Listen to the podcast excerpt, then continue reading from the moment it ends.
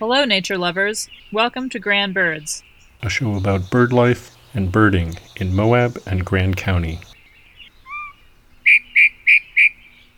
Welcome to Grand Birds. Today we're going to talk about that essential piece of birding equipment, the field guide. First off, what is a field guide?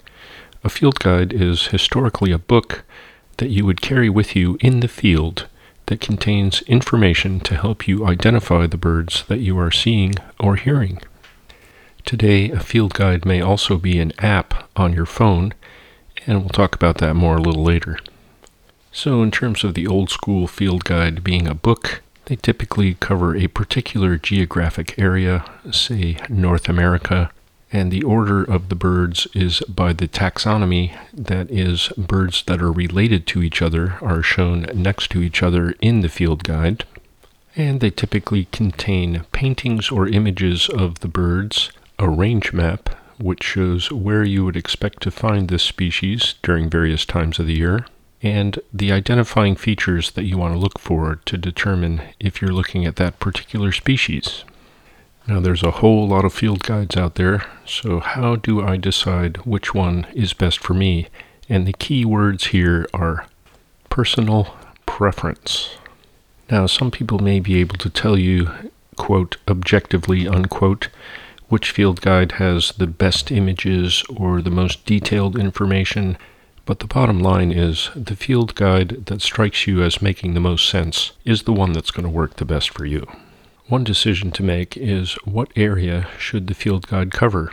Some field guides come in two flavors.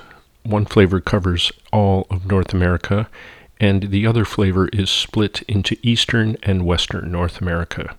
The versions that cover half are, of course, smaller and easier to carry around in the field, but the drawback is if you see a rare bird that's out of its range, it might not be in the field guide you're carrying. The next major decision is do you want a field guide that depicts the birds with paintings or photographs? And again, this is personal preference. Typically, the paintings are done to perhaps emphasize some of the field marks that you're likely to see and help you identify the birds, whereas the photographs, of course, are just photographs taken of a particular bird in a particular position with a particular set of lighting. But the bottom line is what works for you. Personally, I prefer the guides with paintings, but others prefer photos.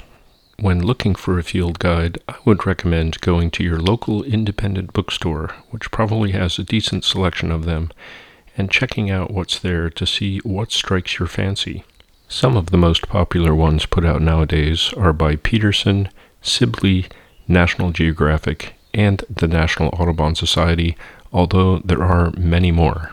And of that list, the National Audubon Society Field Guide features photos, and the rest of them have paintings of the birds. You'll find that each field guide contains a slightly different set of information and a different presentation, so you just need to find the one that seems to work the best for you. And if you're a real bird nerd, you'll probably end up with more than one field guide for you won't find the one that has everything that you're looking for. Alright, so which guides do I personally favor?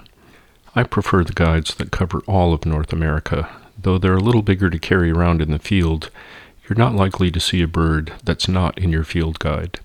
And I like two in particular the Sibley and the National Geographic.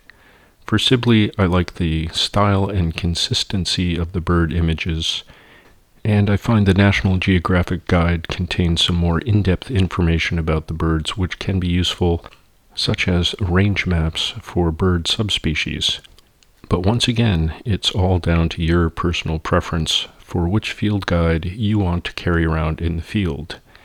Unless, of course, you choose an app on your phone, and we'll get into that next week. This has been Grand Birds, and I'm Glenn Kincaid. Till next time.